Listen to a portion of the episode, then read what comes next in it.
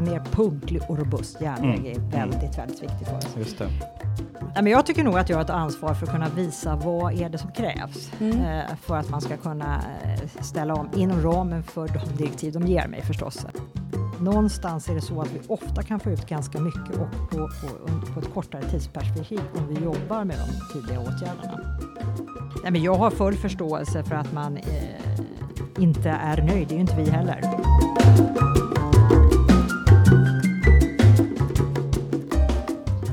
Hej och välkomna till Esplanad, en podd om staden, trafiken och framtiden producerad av Trivector. Jag heter Caroline Ljungberg Tolsson. Jag jobbar på Trivectors Lundakontor. Och jag heter Christian Dumén och jobbar på Trivectors Stockholmskontor. Detta avsnitt så befinner vi oss i Borlänge på Trafikverkets huvudkontor och vi träffar generaldirektören Lena Eriksson. Och Lena har bland annat tjänstgjort på Finansdepartementet, arbetat på Vägverket, där hon senare blev generaldirektör. Eh, Lena har också varit generaldirektör för Försvarets materielverk och ordförande i Arbetsförmedlingens styrelse. Och den 5 juni 2015 utnämndes Eriksson till ny generaldirektör för Trafikverket med tillträde 1 september samma år. Välkommen till podden Lena. Tack så mycket och välkommen till Borlänge.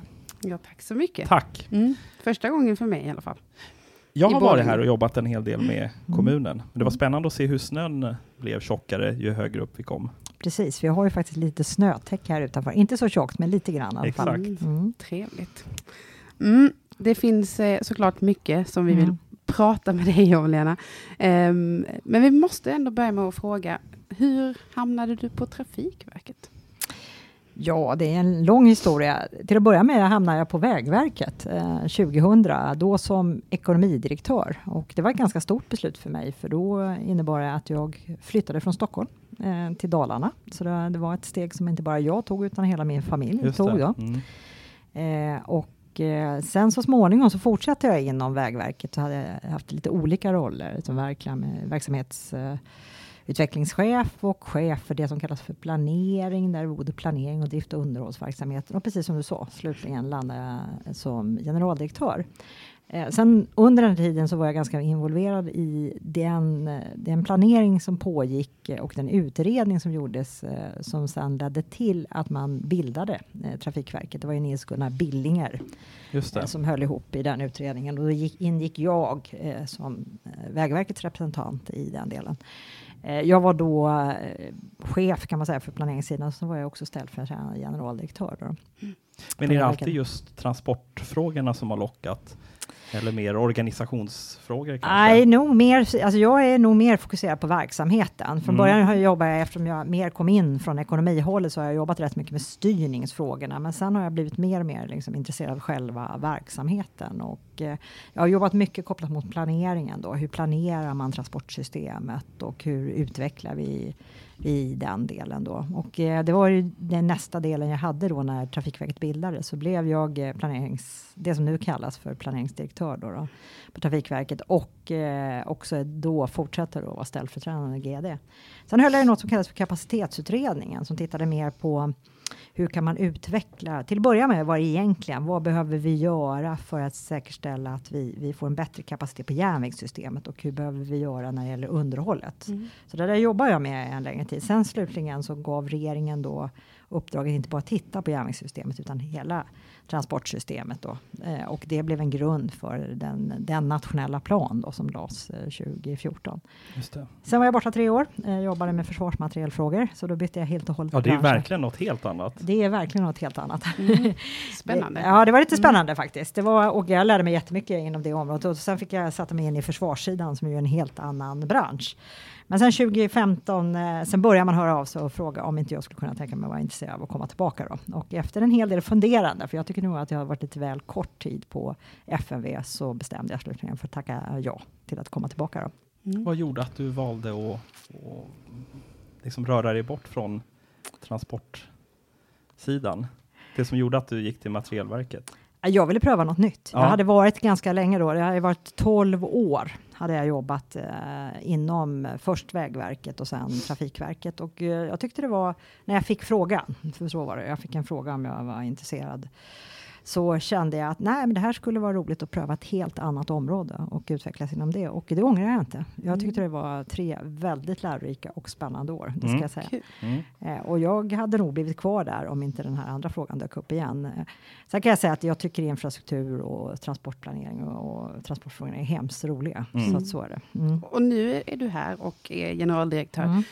Vad är din vision med arbetet på Trafikverket? Alltså hur, hur, vill du att arbet, eller hur vill du att Trafikverket ska utvecklas under din ledning, så att säga? Mm. Man kan väl säga, vi har, jag tycker vi har en, en bra vision. Alla kommer fram smidigt, grönt och tryggt. Så den har jag ingen, eh, vill jag inte ändra på. Och den flaggan är med här, här ute såg jag. Ja. En stor affisch. Ja, Nej, men den är viktig för oss. Mm. Eh, sen tror jag att det händer en hel del saker, både i det stora perspektivet och att vi har en hel del att göra även kopplat till vår, väldigt mycket av våra kärnuppgifter kan man säga. Då. Eh, den ena är ju att eh, eh, vi förutom transport, eh, de transportpolitiska målen, eh, precis vi liksom alla andra har att förhålla oss till Agenda 2030. Mm. Så det där tittar vi ganska mycket på och vi kan ju gärna komma tillbaka till det, men där har vi sagt att vi vill utveckla en, en god tillgänglighet inom ramen för ett hållbart samhälle. Eh, så att där händer det rätt mycket och där, vi är inte den enda som har en roll i det, men vi har en viktig roll, Mm. tror jag. Eh, sen finns det en hel del som vi behöver göra för att få vår ordinarie och väldigt mycket av det vi faktiskt får våra finansiella resurser till att, att fungera på ett bra sätt. För vad vi gör betyder så väldigt mycket för så många i Sverige. Ja, verkligen. Ja, det handlar om och järnvägssystemet och hur det fungerar. Eh, det handlar om vägsidan till exempel. Det handlar om hur vi tänker kring den långsiktiga planeringen även mot sjöfart och, och luftsidan, upphandlad trafik. Så att väldigt mycket av det vi gör påverkar så många och eh, där har vi delar där vi måste bli mycket bättre. Så att det har ju också varit en del, liksom, att kunna jobba systematiskt för att säkerställa att vi, vi blir bättre och att vi kan eh, få en, vår verksamhet att fungera så bra som möjligt då för Mm. medborgare och näringsliv. Det är Inget mycket lätt arbete, Nej. men eh, spännande och utvecklande. Mm. Vilket, vilket är det du känner att ni är, du säger ni behöver utvecklas på vissa områden, så vad, vad tycker du att ni är sämst på, eller där ni, där, har, där ni behöver utvecklas som mest? Jag tror vi, vi behöver göra en hel del kopplat till, till järnvägssystemet och det handlar också om att, att vi faktiskt just nu har fått väldigt mycket mer eh, resurser.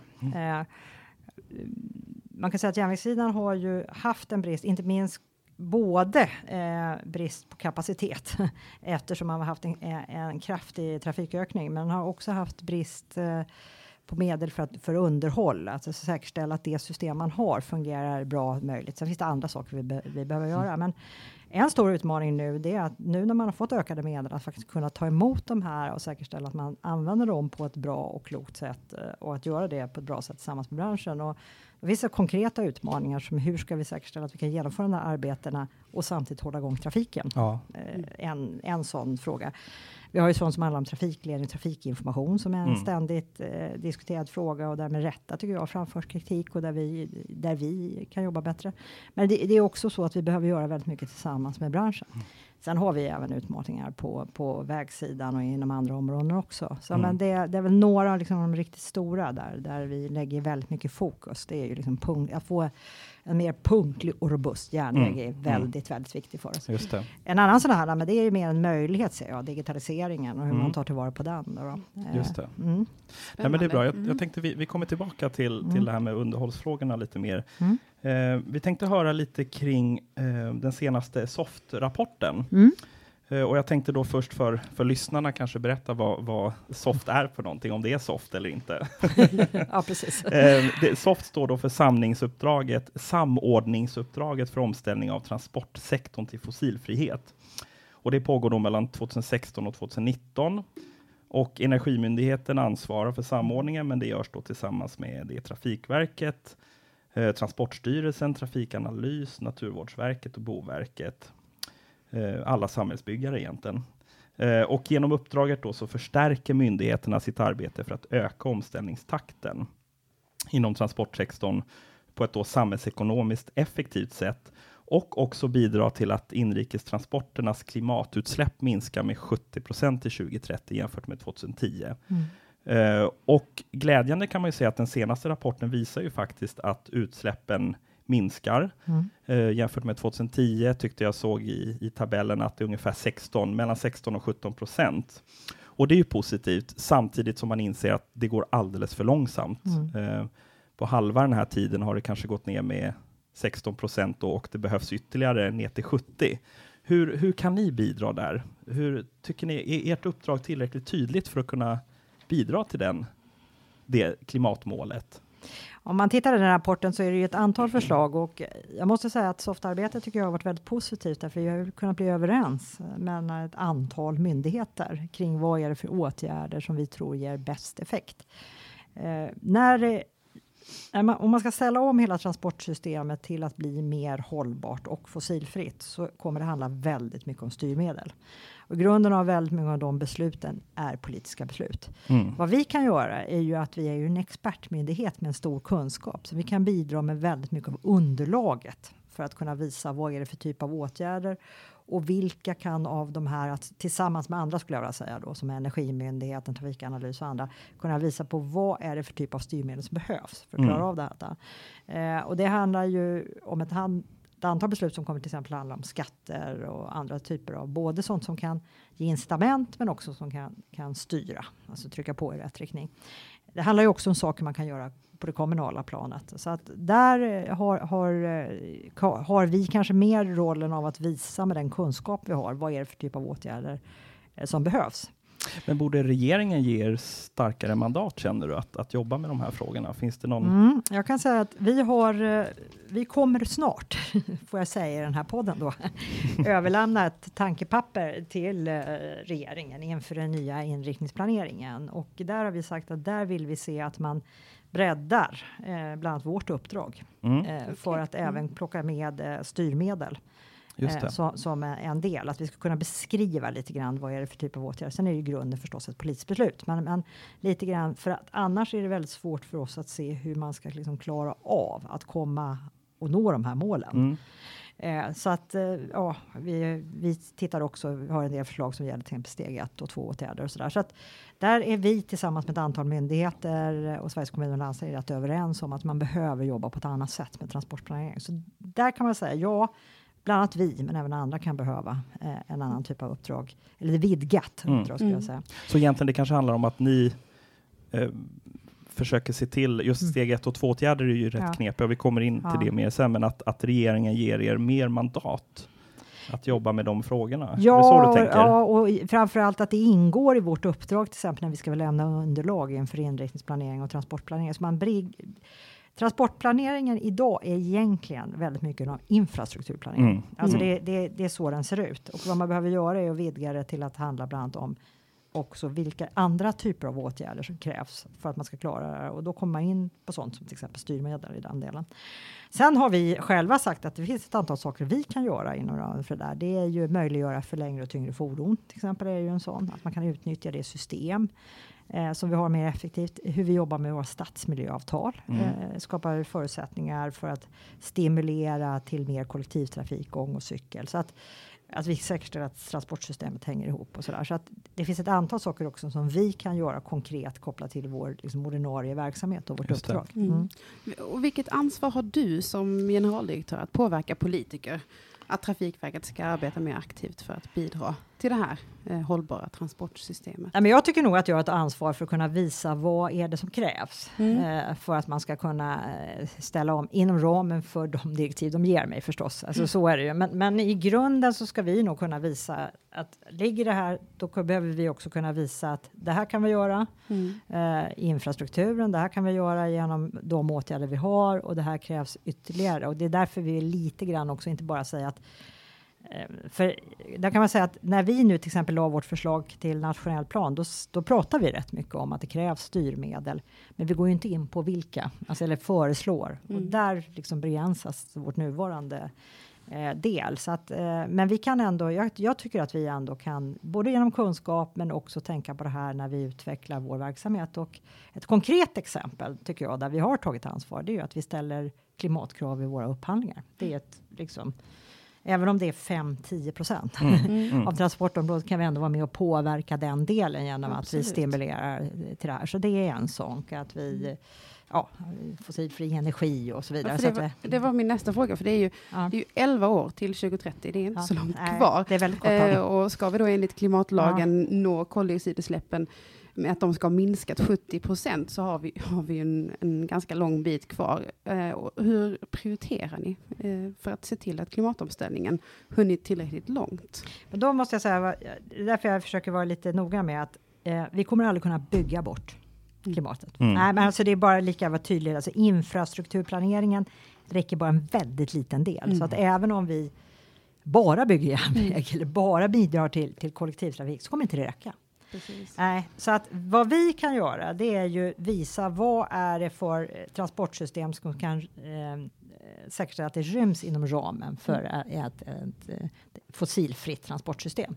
Alltså hur bör det här kunna se ut Mm. för att kunna säkerställa den delen och göra vad vi kan göra inom ramen för våra delar. Och sen kan vi bidra också med kunskap eller förslag på åtgärder tillsammans med andra ska jag säga. Mm. Eh, för att se att det är, men vi är ju precis som eh, eh, väldigt många andra har noterat att det här går för långsamt. Alltså vi måste öka tempot. Om man Mm. menar allvar så måste man öka tempot. Eh, Sen gäller det att hitta åtgärder som är också så kostnadseffektiva som möjligt.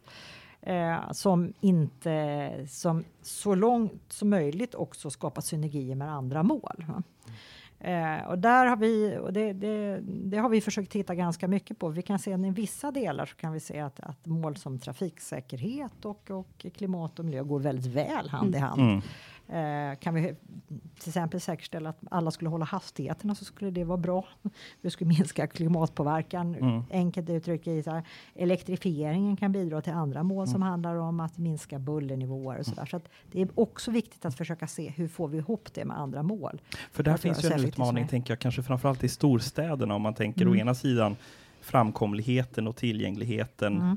På, på, på vägnätet Mm. och å andra sidan klimatutmaning och kommunernas ansvar för att bygga mycket Mm. eh, och man kanske har ett behov av att bygga närmare större Exakt. vägar. Mm. Hur tänker ni kring det? Hur kan ni bidra där? Ja, det där är en ganska stor fråga för oss för att ibland, där har vi kan man ju nu säga haft en målkonflikt. Det ska Mm. man inte sticka under stol med för att egentligen så vill vi ju väldigt gärna bygga så nära och tätt som möjligt. Mm.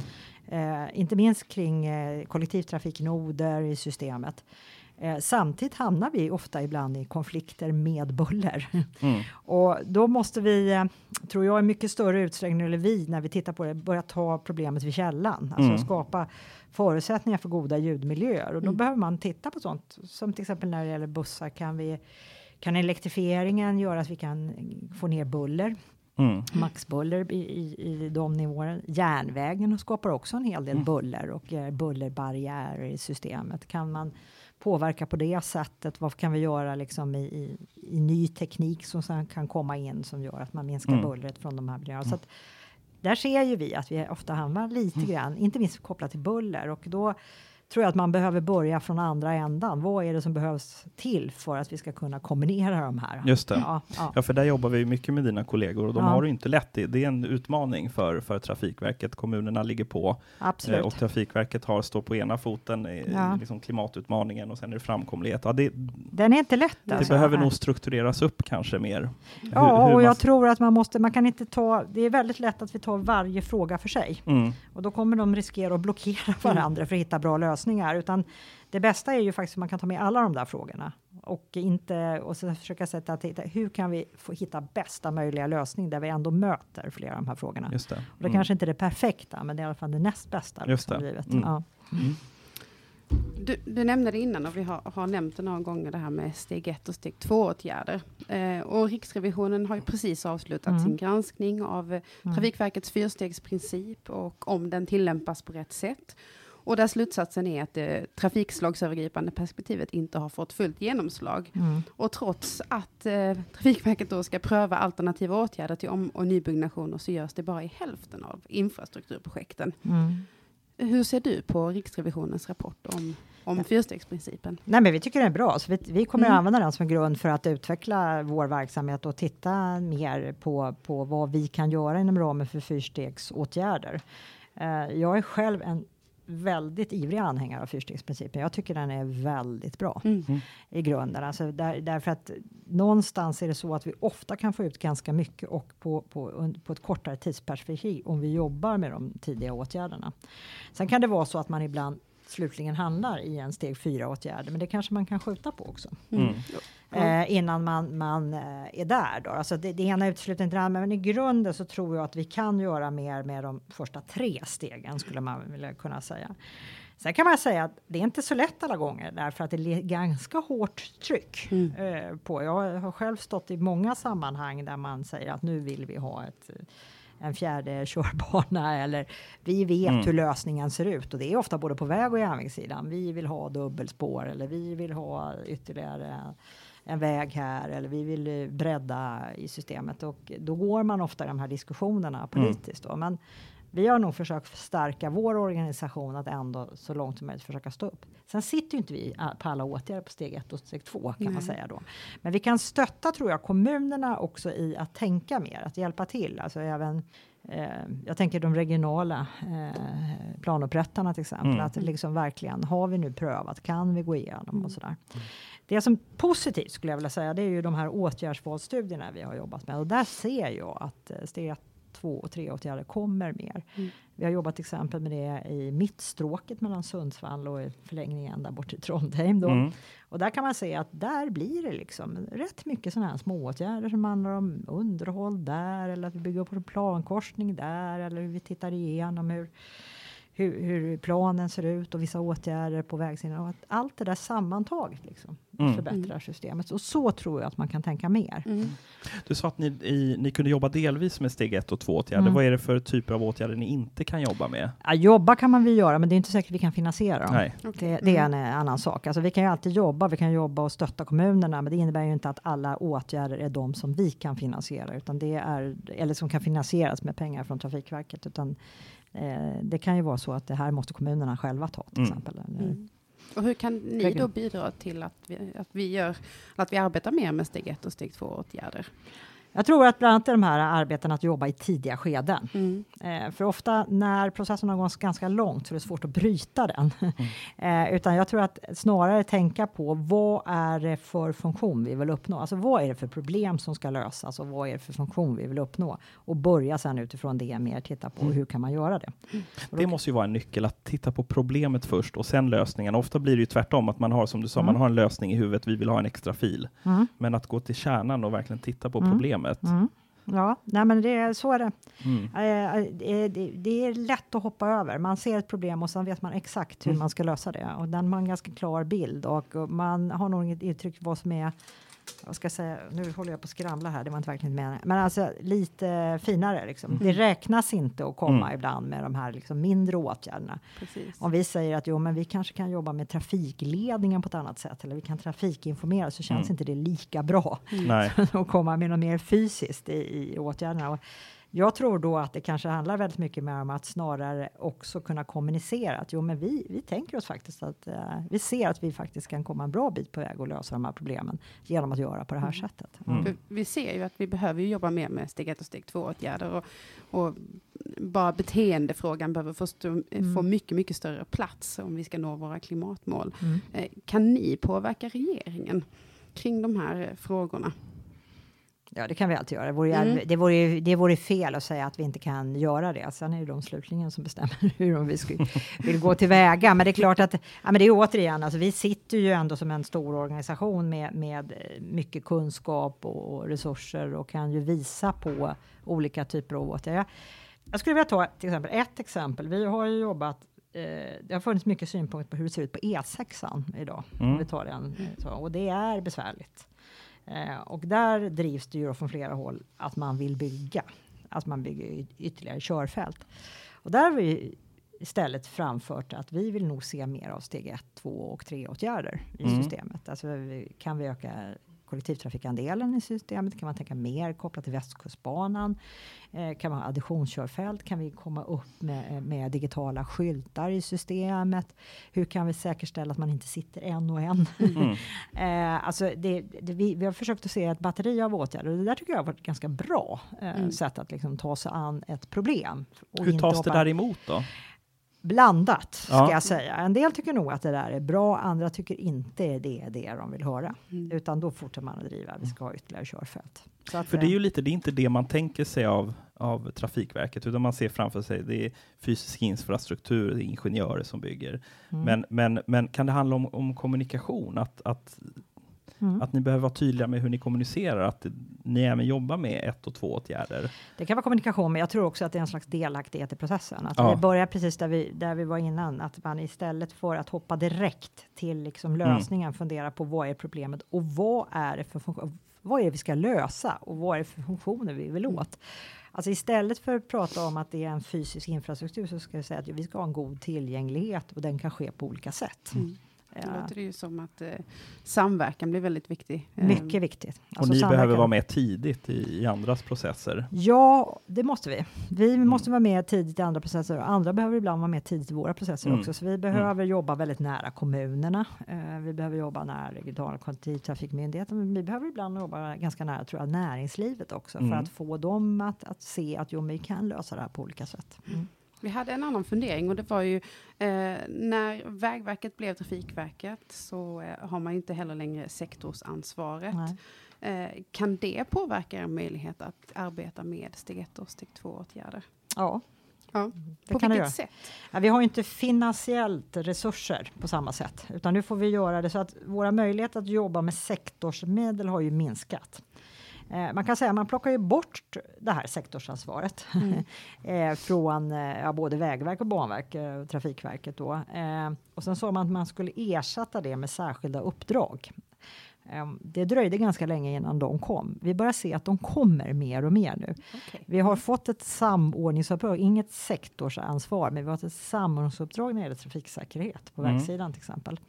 Eh, vi har ett samordningsuppdrag när det gäller totalförsvaret och, och samordningen kopplat till hela transportområdet. Eh, för att ta ett annat exempel. Så vi ser att man börjar lägga mer och mer av sådana här samordningsansvar och därför att man nog ser att man har ingen som tar ett övergripande ansvar och håller ihop eh, arbetet. Så att Tror du att det kan funka med det här eh, samordningsansvaret eller tror du att Ja. sektorsansvaret måste tillbaka?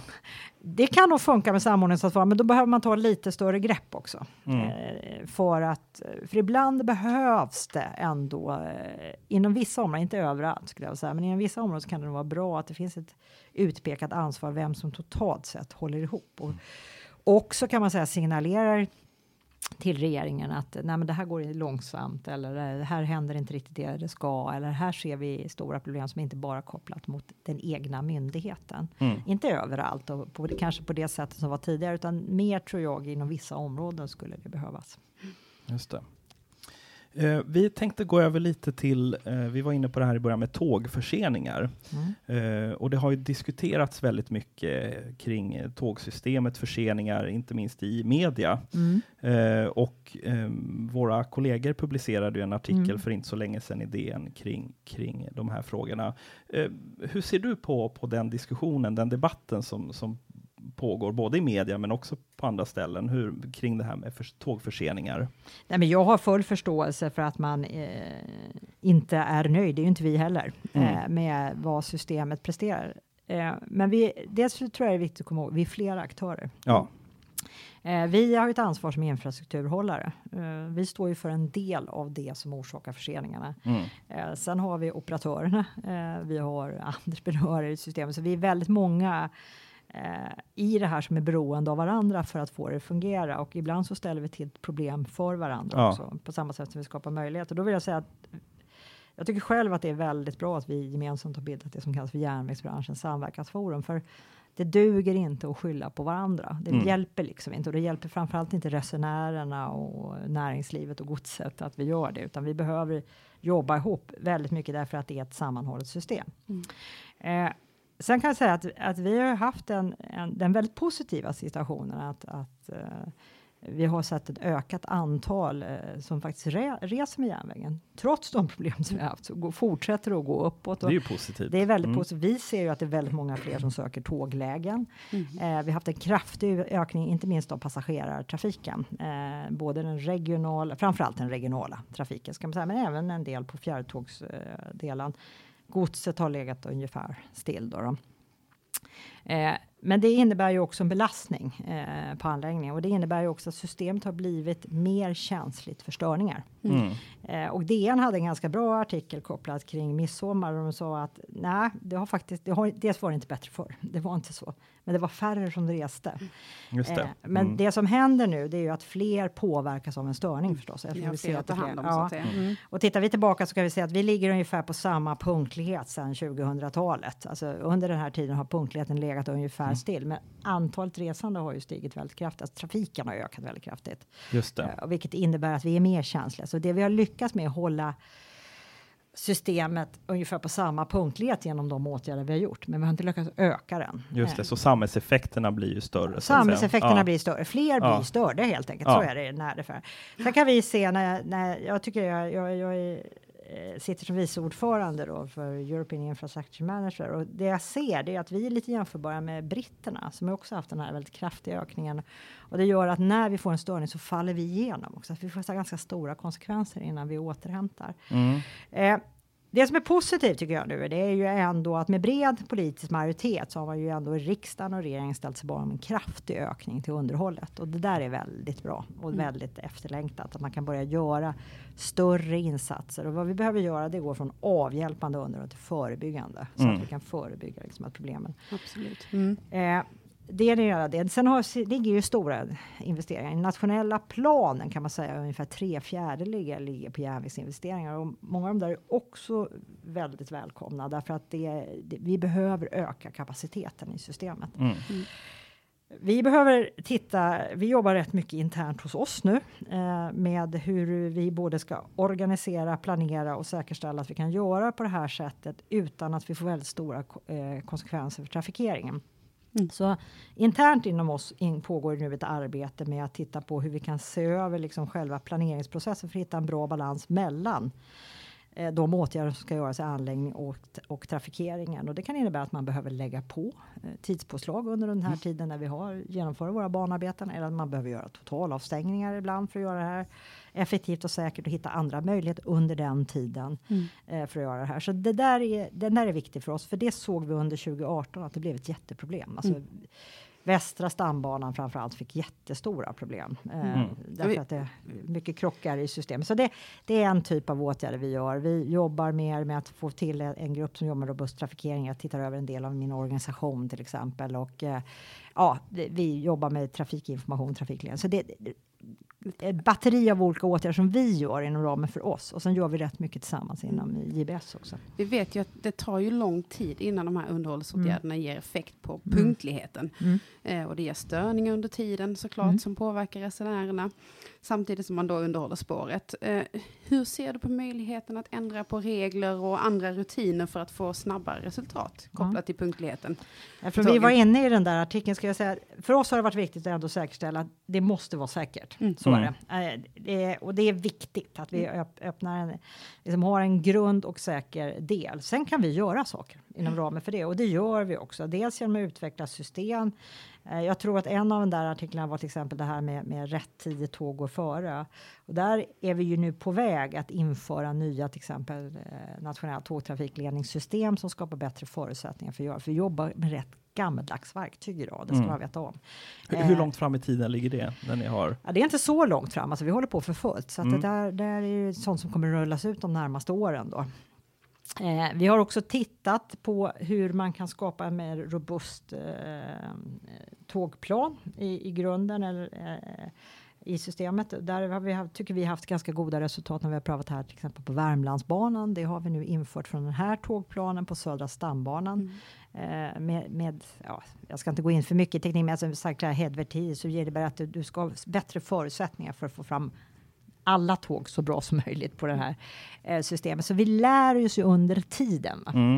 Eh, det är dock viktigt att vi gör det också på ett sätt så det faktiskt är möjlighet att genomföra för det för de människor som sitter och ska göra det här också. Just det. Eh, så att ja, det går att göra ett antal saker. Jag, jag, det blir ofta kort i sådana här tidningsartiklar, men alltså jag tror att det går att göra visst ett antal åtgärder i systemet, men vi behöver också säkerställa att vi har verktyg för att kunna genomföra det här på ett bra sätt, Mm. men aldrig på bekostnad av säkerheten. Mm. För, för, där tänkte jag lite på, just som du säger, trafiksäkerhet å ena sidan och framkomligheten. Och som du säger att eh, trafiksäkerheten måste alltid prioriteras. Mm. Och jag tänker man, man, kan ju faktiskt titta på, på Schweiz. Mm där man ändå är väldigt duktiga på både säkerhet och framkomlighet och, och man är bättre än, än, kanske i Sverige. Och hur, hur ser du på, kan, kan vi lära oss av, av Schweiz och hur man vi arbetar där? Vi kan lära oss av all, alla länder tror jag. Så ja. är det och Schweiz är alltid det landet som framhålls. Mm. Eh, och det finns saker vi kan lära av Schweiz, men det är också saker som skiljer Schweiz och Sverige åt. Mm. Vi har ett mycket större järnvägsnät. Mm. Alltså geografiskt ser vi mm. helt annorlunda ut. Eh, vi ska ju också veta att vi har ett, ett, ett av de mest avreglerade systemen mm. i Sverige med väldigt mycket olika operatörer. Vi har väldigt mycket blandad trafik. Vi har mycket mm. enkelspår i systemet och sådär. Så det finns också saker som skiljer åt. Mm. Men jag ska inte säga att man inte kan lära av varandra, för det kan man alltid göra. Mm. Eh, men det finns ju också andra länder som kanske ligger närmare oss i hur man ser ut som man kan hämta ifrån både bra och dåliga exempel mm. av hur man kan göra. Mm. Eh, vi har väldigt nära dialog med, med eh, våra holländska kollegor då, till exempel. Eh, som i delar liknar oss. Vi, vi pratar också med britterna till exempel. Och så, där. så att, Vad är de eh, bra på, holländarna? Ja, men de har också försökt, jag tycker de har varit ganska bra på att koppla in en del innovation i systemet. De, brott, de brottas också med punktlighet och robustprogram och, och sådana saker. Men de, de har, jobbar en hel del med uppföljning av sina entreprenörer till exempel på saker som vi kan lära oss av tror jag. Vi, eh, jag vet Strukton har tipsat oss om Italiens, eh, mm. eh, kanske framförallt höghastighetsbanorna, men hur man upphandlar i, i underhållsdelen. Det kommer vi titta på. Mm. Eh, så att jag tycker alltid man ska hålla sig, liksom, försöka se vad kan man hämta goda exempel mm. ifrån. Sen går inte allting att kopiera rätt av, därför man kan se väldigt olika ut. Mm. mm. Absolut. Mm. Och vi hade kunnat prata med dig hur länge som helst, Lena, om, mm. eh, om tågförseningar och om eh, fyrstegsprincipen och mm. eh, allt möjligt. Men det börjar faktiskt bli dags att eh, runda av det här avsnittet av mm. Esplanad. Men vi vill ju faktiskt ställa en eh, fråga till dig innan vi rundar av. Tror du att vi kommer att nå 2030-målen och även 2045-målen? Ja, men då krävs det väldigt mycket mer eh, insatser än vad vi gör nu. Alltså vi måste öka tempot. Mm. Och vad blir det viktigaste vi behöver göra då?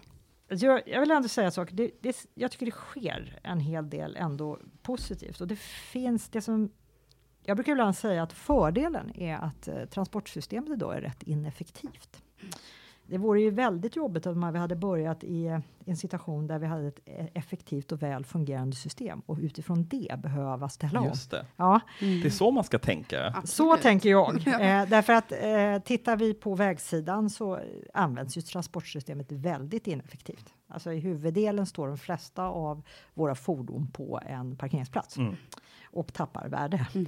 Eh, så man kan ju säga att det går att göra eh, transportsystemet i sig själv väldigt mycket mer effektivt och eh, som skulle bidra till både fossilfrihet men också ett många andra miljömål som vi har som till exempel trafiksäkerhet, att systemet är mer tryggt, att vi effektivare utnyttjar det system som finns. Så möjligheten finns där. En annan möjlighet är ju hela den nya tekniken. Då. Mm.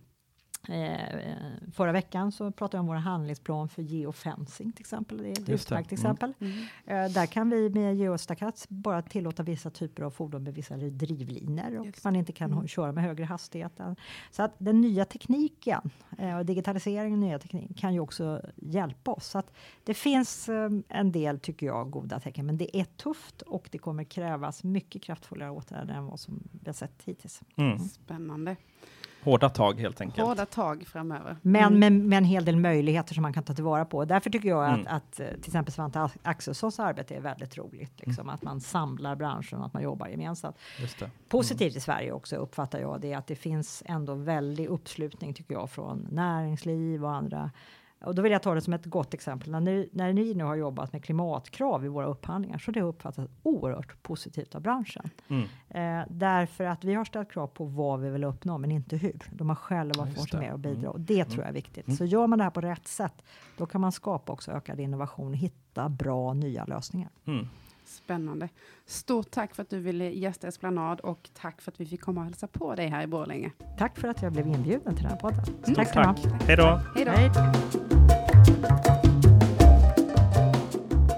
Vill du veta mer om podden eller om Trivector? Besök då trivector.se. Och har du tips eller tankar om podcasten? Hör av dig till esplanad.trivector.se.